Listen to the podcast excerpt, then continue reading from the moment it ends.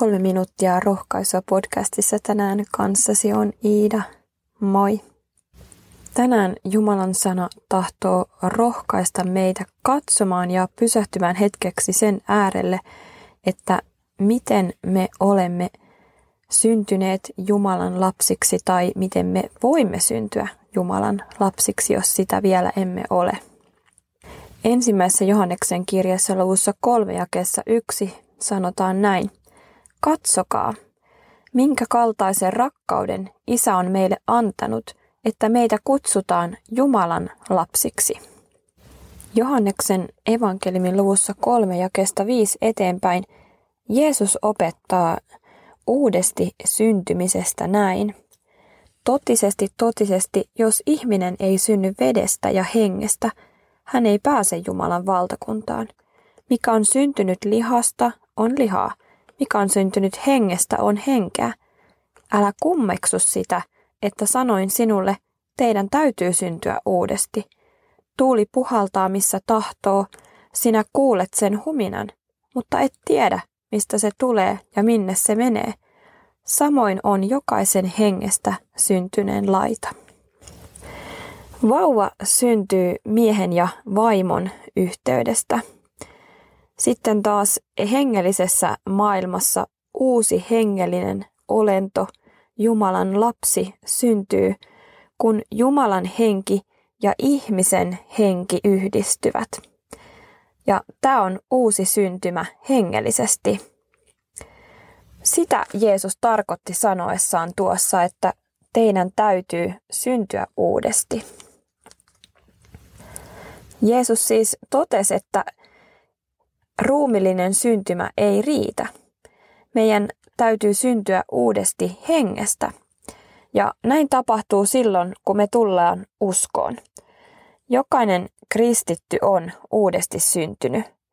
Emme välttämättä voi osoittaa tarkkaa hetkeä, mutta meidän tulisi silti tietää elävämme hengellisesti aivan niin kuin tiedämme elävämme ruumillisestikin. Katekismuksessa tästä asiasta opetetaan näin. Kasteessa toimii Jeesus Kristus itse. Hän uudesti synnyttää meidät siinä ja ottaa meidät Jumalan lapsiksi ja seurakuntansa jäseniksi. Hän vapauttaa meidät synnin, kuoleman ja perkeleen vallasta. Kastettuina me saadaan uskossa turvautua Jumalan rakkauteen. Saamme vastaanottaa lahjana kaiken sen, mitä Jeesus on tehnyt puolestamme. Kasteemme perusteella pyhä henki johtaa ja kasvattaa meitä. Kun meidät kastetaan isän, pojan ja pyhän hengen nimeen, niin voidaan sanoa, että ainakin kasteessa ihminen aina uudesti syntyy, sillä siinä ihmisen henki ja Jumalan henki yhdistyvät. Mutta ymmärrän näin, että, että ihminen voi uudesti syntyä myös kasteen ulkopuolella. Sanoihan Jeesus juuri itse, niin kuin raamatusta luettiin, että tuuli puhaltaa missä tahtoo. Sinä kuulet sen huminan, mutta et tiedä mistä se tulee ja minne se menee. Pyhä henki voi siis toimia monella tavalla, mutta ainakin kasteessa saamme pyhän hengen. Ja synnymme uudesti. Kun me synnyttiin ruumillisesti, niin me synnyttiin perheeseen. Ja hengellisesti synnymme kristittyjen yhteiseen perheeseen. Suurin osa pyhän hengen työstä voidaan nähdä perheyhteydessä. Hän vakuuttaa meitä yhteydestämme isään ja auttaa meitä kehittämään tätä yhteyttä.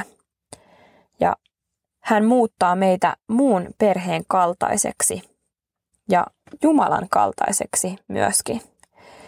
Ja pyhä henki yhdistää meidät veljemme ja sisariimme ja antaa jokaiselle perheen jäsenelle eri lahjoja ja kykyjä. On siis tärkeää, että uudesti syntynyt Jumalan vauva, Jumalan lapsi saa kasvaa ihan niin kuin luonnollinenkin lapsi tarvitsee tukea ja apua hänen kasvuunsa ihmisenä. Rukoillaan tutun iltaviiren sanoja lainaten. Lapsenas auta kasvamaan niin, että taivaan kirkas sää täällä jo saisi lämmittää.